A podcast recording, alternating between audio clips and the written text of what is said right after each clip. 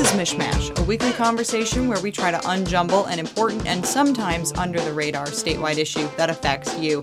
Jake, you and I have covered many a late night in the state legislature. I'm talking 24 hour day late nights. I'm talking well past bar closing time late nights. and while sometimes it was because a specific issue was being hammered out, usually those late nights were because it was the final weeks of a lame duck session. Yeah, the old Dead Bills walking season. Uh, it's the time right after an even year election when there are many people that are, you know, termed out or they just lost an election, don't really have a lot of accountability uh, to people. Uh, it's almost universally despised because it causes these bills, controversial bills, to be rushed through in a very short amount of time, very little chance of debate or legitimate oversight. And that's especially true when you have a political party losing either the governor's office or a chamber, like we saw a couple years ago in 2018. Ah, 2018. That was whew, a lot of memories from 2018. but it sounds like there could possibly be changes on the horizon to how things are done in those lame duck years. That's right. Uh, there's an amendment in the state legislature that would require a two thirds majority vote to pass any bill following a November election in an even numbered year, and that cleared the House. Right. And this is something that has been tried before. Republican Representative Gary Howell has really been trying to rally his colleagues to end those late night fever pitched legislating of lame duck for years now. And it, it, just, even though he's a Republican in a Republican majority, he has not really had any luck with this. Maybe it's because they like all the pizza and taco dinners that we always smell in the press gallery that they're eating as they're legislating. Yeah, that's, but, but for real, I mean, it might be different this time. I mean, not only did the House pass the amendment by an overwhelming margin, new Speaker of the House, Jason Wentworth, actually sponsored the joint resolution. And this has transparency activists really excited, a group that you may have heard of from the Independent Redistricting Commission that really pushed that amendment, uh, Voters Not Politicians. They have a new set of proposals that they are pushing that includes this. And Nancy Wang is their executive director. These are the kind of anti democratic practices that kind of pit party against party, but don't work for the voters. And so we're really, really excited to see the legislature, you know, taking up these issues to make our government more accountable and hopefully to build trust uh, people in our institutions. So, where are we at with this? Well, it still needs to pass the Senate, and if it makes it out of the state legislature, it would have to be approved by the voters because it's an amendment to the Constitution. Which, given how often we've seen protesters at the Capitol during lame duck and heard people just really frustrated during this period of time, I think if it gets to the voters, it has a pretty good shot at passing. Yeah, we shall see. But, you know, again, like you said, it has to get out of the Senate first. That it might prove difficult.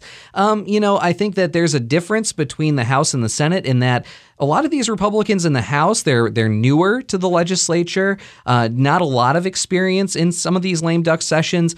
Different situation in the Senate, where Republicans in the Senate they've been doing that for years. A lot of the people that have served there, not only have they been involved in it, but they've been part of those uh, Republican majorities that have really used lame duck in this way. And so it'll be interesting to see uh, what that how that factors in. But you know, we are probably still a long way from an end to those crazy November and December nights.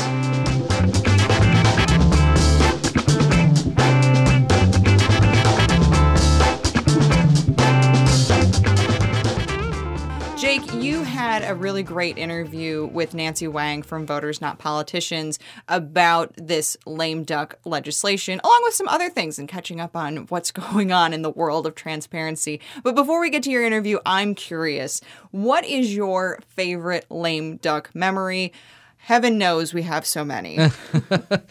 I don't know if I don't know if favorite is the right word for any of my lame duck memories, honestly. Um, I I do I have a lot of memories. I have a lot of memories that I wouldn't share uh, even on this podcast uh, of of interesting going ons.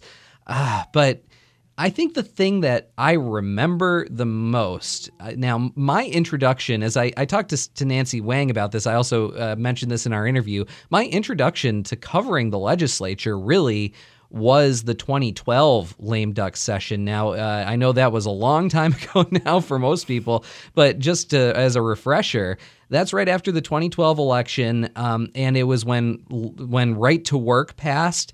There were massive mm. protests out on the Capitol lawn. Uh, reporters, including myself, got locked out of the Capitol. I was this might be the memory. I was walking out of the Capitol to try to grab something to eat because Cheyna, as you know, if you don't bring snacks, and I know that was your specialty during Lame Duck, if you don't bring snacks, you get snacks. hungry because you're missing meals while you're covering the Lame Duck. And I did, I, I, I shirked my duty and did not bring snacks for myself. Left to get some food, and then literally the second that I walked out of the building in, at the Capitol Michigan State Police shut the door behind me, and I heard on on one of their radios saying, "We're locking down the building. Nobody in or out, or nobody nobody else in." And I immediately turned around and said, "Hey, I'm a reporter. I have to get back to the Senate chamber. They're about to vote on a big bill uh, in in the next hour or so." And I got I, I couldn't get in. I was stuck.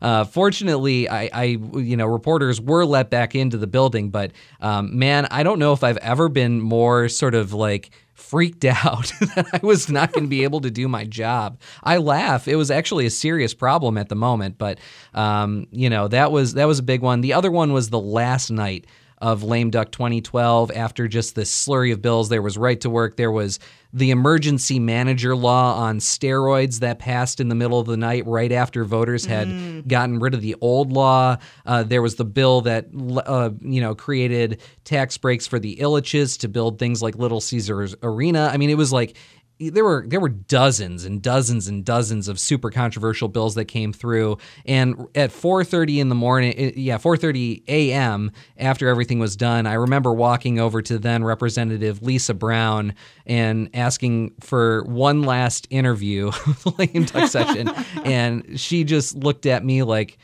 are you kidding she's just so like you could tell that um, you know, everyone, everyone was just so exhausted at that point. No one wanted to, no one really wanted to talk.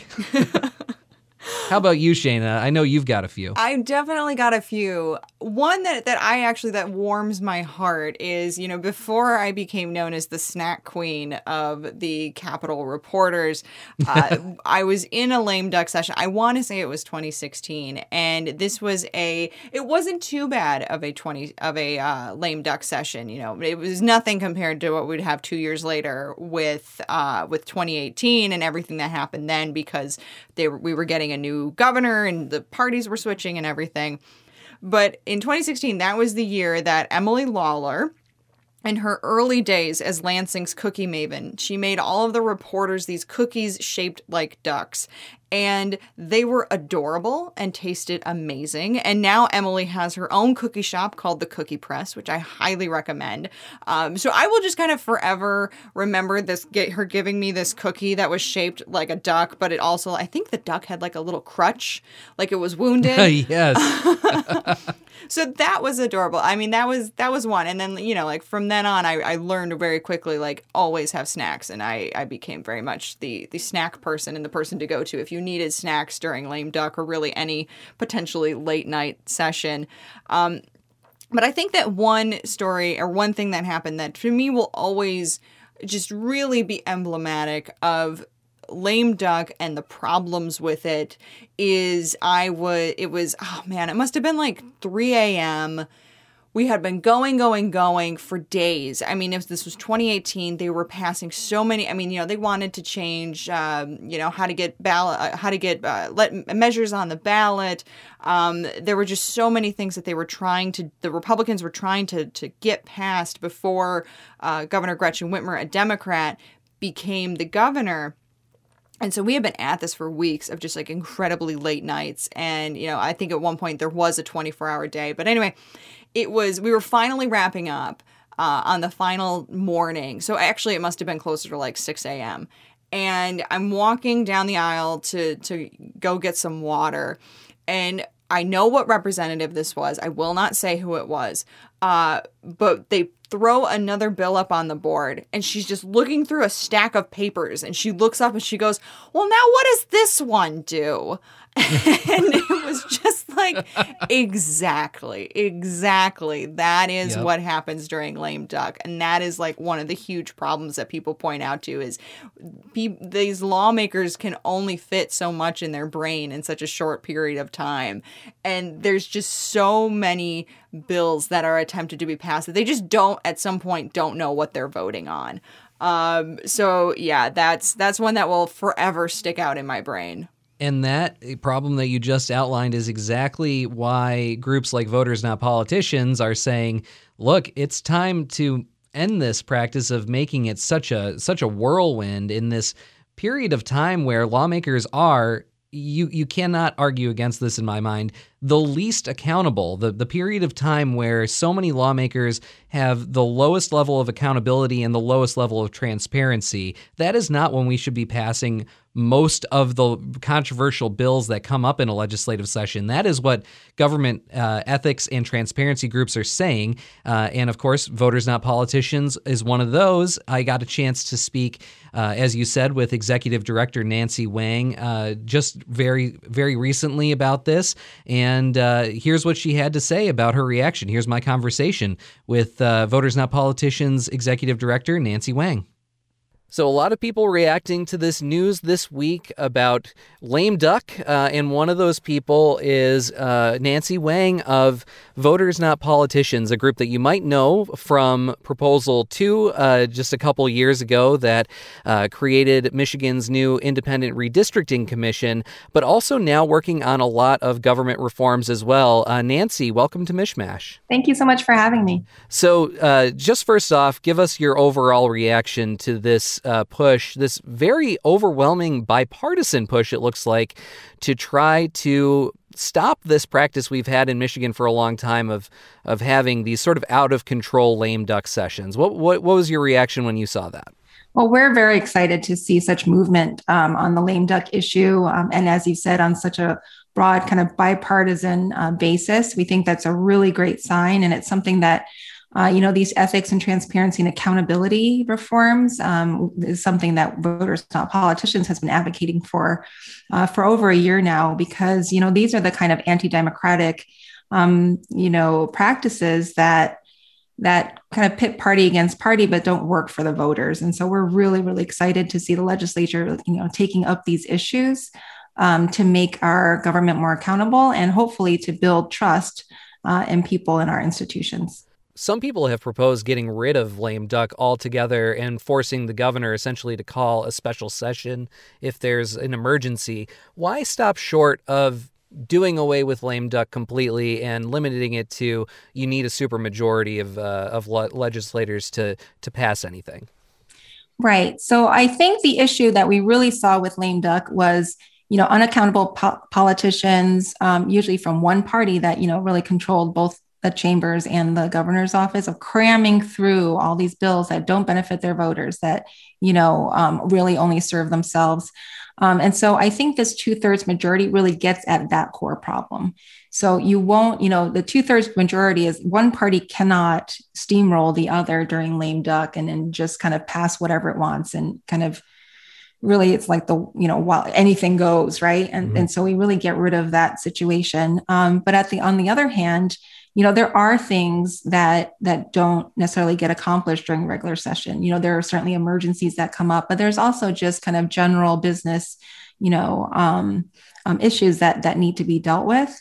Um, and so without requiring sort of an extraordinary you know calling of a special session this allows this kind of reform both gets at the core of the problem that we're trying to solve but then also allows um, there to be efficient uh, you know government what do you make of the strong uh, support, and not only just support, but the initiation by Republicans in the legislature for this? I mean, uh, when you think of lame ducks uh, of of yore, and, and, you know, 2018, 2012 was the one that I that that introduced me to covering the state legislature was that that uh, lame duck session that saw right to work pass and the emergency manager law pass, and just it seemed like constantly, uh, you know, one bill after another.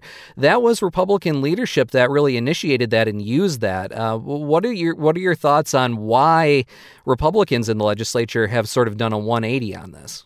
Well, you know, I think uh, part of it, I think a big part is just this kind of uh, public demand, really, and that's kind of what voters, not politicians, saw in you know 2018 when we put proposal two on the ballot, and then also promote the vote, put proposal three on the ballot, and those really were good government, you know, nonpartisan reforms. Prop three was about voting rights and expanding uh, voting access, and of course, Prop two was to end partisan gerrymandering. And we saw broad, broad support across all parties. You know, Republicans and independents and Democrats came out and a supermajority passed all of those reforms.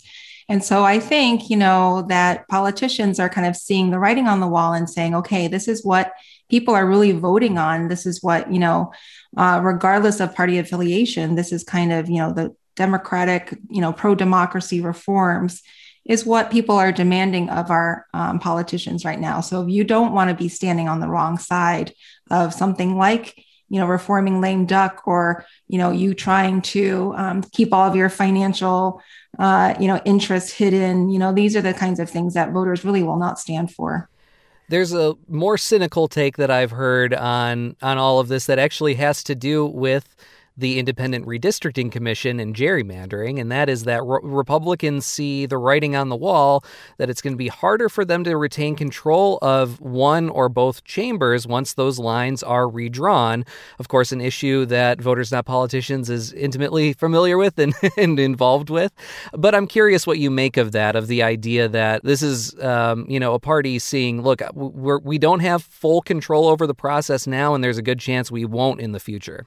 Sure. Well, of, of, course, that thought has crossed my mind as well, right? Um, you know, and and certainly politicians will act in their self-interest. But I'm really heartened to see, actually, you know, my my hope is that they really are acting in, you know, as their constituents are demanding of them. But but regardless, I'm I'm encouraged to see that it, it's had broad bipartisan support of you know Democrats and Republicans, and it's really not about you know which party happens to be in charge and which party will you know be able to benefit from these um, these unfair practices in the future.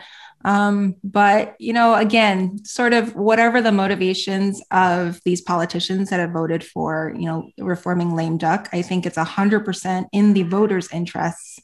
And it's going to end uh, with our government being more accountable um, and then with you know the other accountability uh, reforms that we are proposing and advocating for it's going to make our government more transparent and more ethical as well Let's talk a little bit about those proposals. What is in this package of, of proposals that you would really like to see go through to increase uh, government transparency and ethics?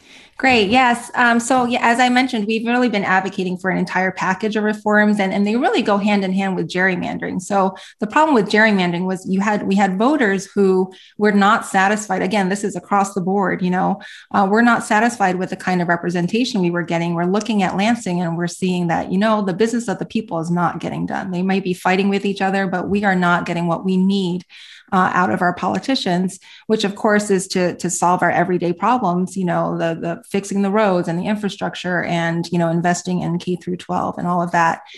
Um, so by ending gerrymandering and having a citizens commission draw fair maps in a very very transparent way that by the constitutional amendment cannot favor one party or the, you know another. We now have voters who we basically gave power back to the vote to the voters right? So now we can vote people out.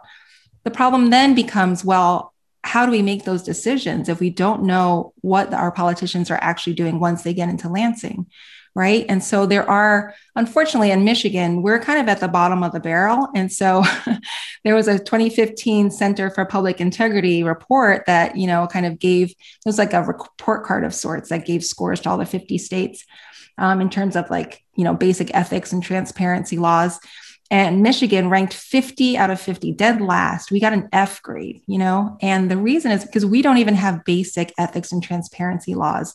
Things like, hey, our lawmakers, you know, are prohibited by law from acting in their self-interest, you know, from voting on bills that benefit, you know, their Uber business or their gambling like, you know, business.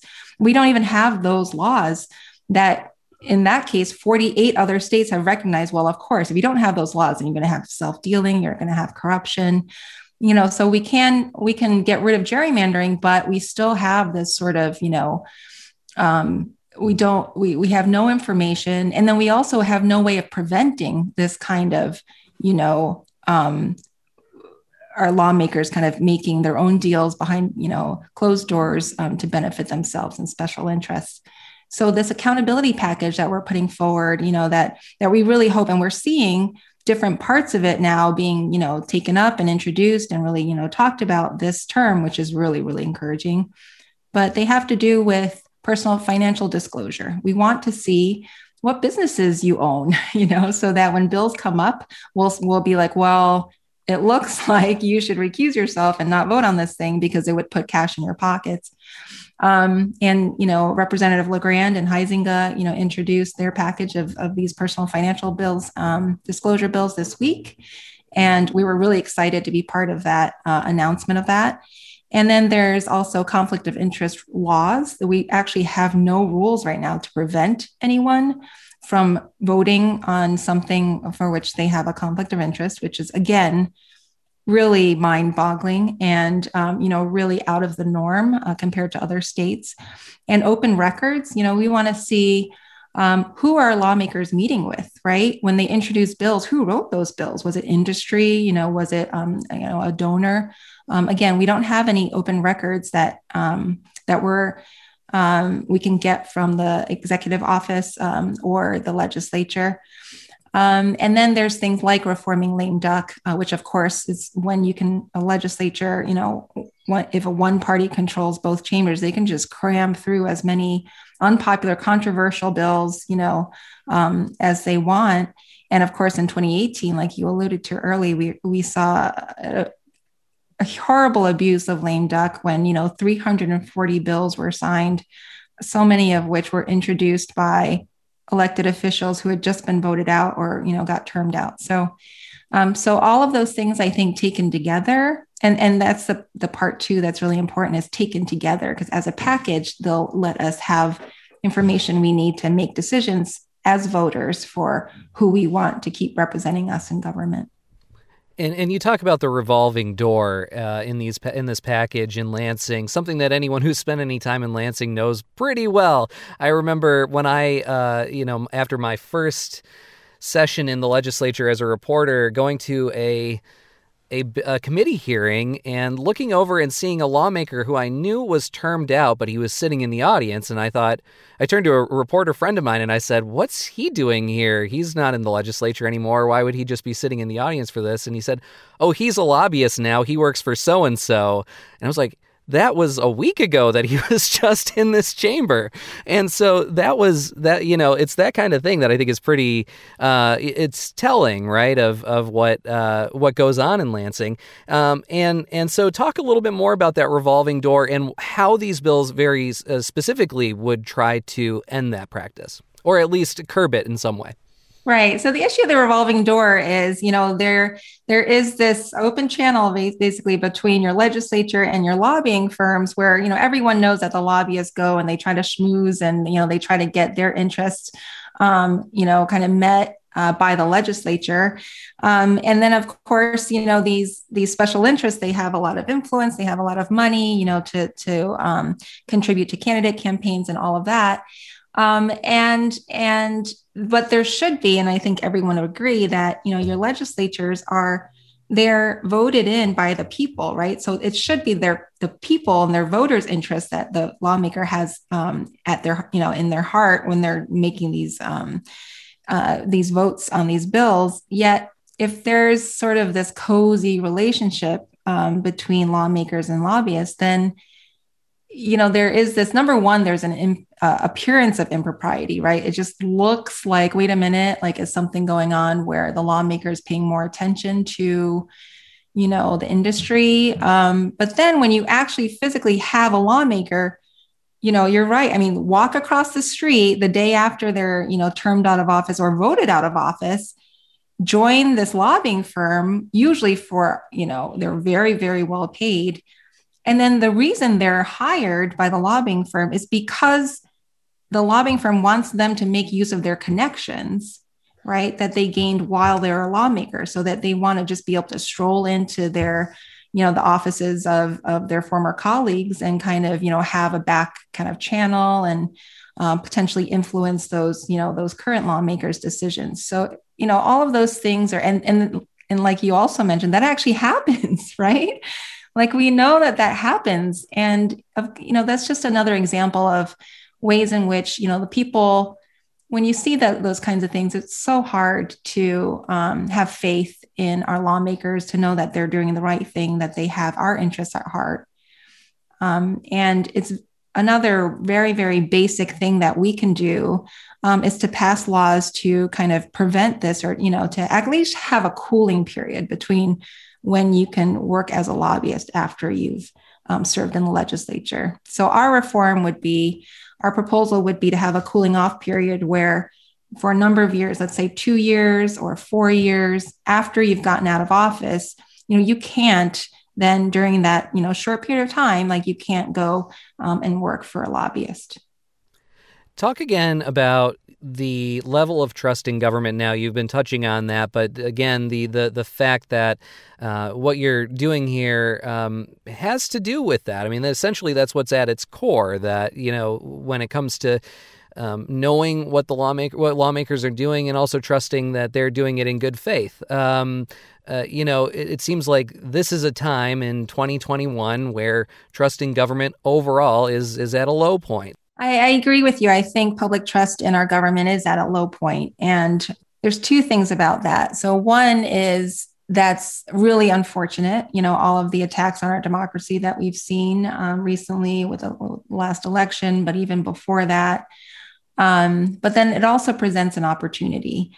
Um, and that's where I get a lot of hope is that we saw um, in 2018 with our redistricting reform campaign, you know, 61% of voters came out and for it. This is after everyone told us, no, no, it's going to be seen as a partisan issue. But that was not the case because we took the case to the voters and said, hey, this is a way that voters could hold you know politicians accountable hence our name and it really resonated with people right like we want the voters back in the center of politics and you know what i see as encouraging is that you know lawmakers are recognizing that if you don't have the trust of the voters that that doesn't help them right? It certainly doesn't help our democracy function. It doesn't help them when they're trying to get things done that they care about you know when there's no cooperation across the aisle. Um, and so you know i'm really i'm thinking that this really is a, a great opportunity and i'm i'm starting to see signs that our lawmakers think so as well which i think you know that's that's a big reason why i'm really hopeful that this will actually happen this term um, where the voters are demanding ethics and transparency. The lawmakers are recognizing how important that is and that we can all work toward the goal of passing you know a robust ethics transparency and accountability package to finally kind of build the government in michigan that that we all need in order to solve our our everyday problems and before I let you go, I wanted to ask you to for for an update on the redistricting process. Uh, you know, we we have a commission now. We have uh, people leading that commission. Tell us what stage we're in with that and what we should expect. Yeah, well, we're really, really excited to see that functioning so well. We have a 13 member commission now. Um, you know, what the voters approved is uh, 13 everyday Michiganders who um, wanted to, you know, apply to be on the commission. There are four Democrats, four Republicans, and five who are either independents or third party supporters. They come from all over the state. They're very, very diverse. And you can watch any of their meetings, you know, live, um, their webcast or, you know, on YouTube and you can just see the sort of business uh, the people being done right they they kind of have discussions they have questions for each other they get public comment um, so which they have to respond to um, and and right now where they are is they've just released a public hearing schedule um, because really what their job is is to um, to facilitate these conversations between people and the public uh, because their job is to draw district lines that keep our communities together but they don't know, of course, where our communities are. And so they need public input, you know, and, and maps, hopefully, that that people will draw and submit to them.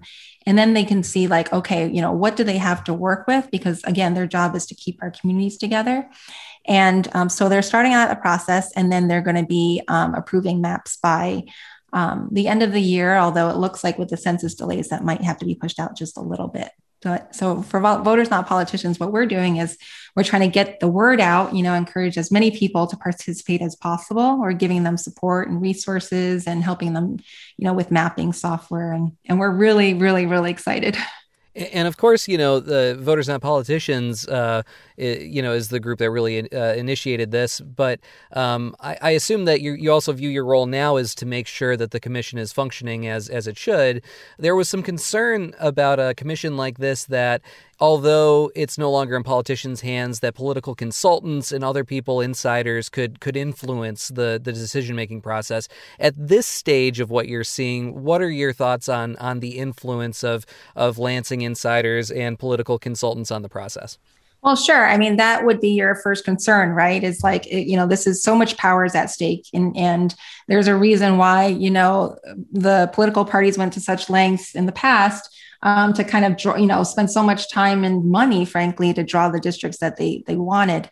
Um, but you know, I think with all of this in mind, of course, and our our uh, goal was to to try to undo that process altogether um, is we accounted for it in the in the constitutional amendment. So everything in, in the language of the Constitution is clear. All redistricting business, any kind of conversations about redistricting have to be out in the open. They have to be talked about in open meetings. And frankly, you know, if if anyone is violating the constitution well then you know then we're going to be there for sure. We're paying close attention and to protect the integrity of the process. But i will say um, you know, we we have been following every meeting, and we hear time and time again from the commissioners themselves how seriously they take this, and they understand um, kind of the rules um, that they have to um, operate by, and and they take transparency, um, you know, really seriously because that's at the heart of making all of this happen in a way that it is fair and impartial, and of course transparent, which is what the voters voted for. Nancy Wang is the executive director of Voters Not Politicians. Thank you so much for joining us on MichMash. Really appreciate you taking the time. Yes, thank you so much for having me. I really enjoyed it. Well, that's all for MichMash this week. I'm Jake Neher. And I'm Cheyna Roth. Thanks for tuning in.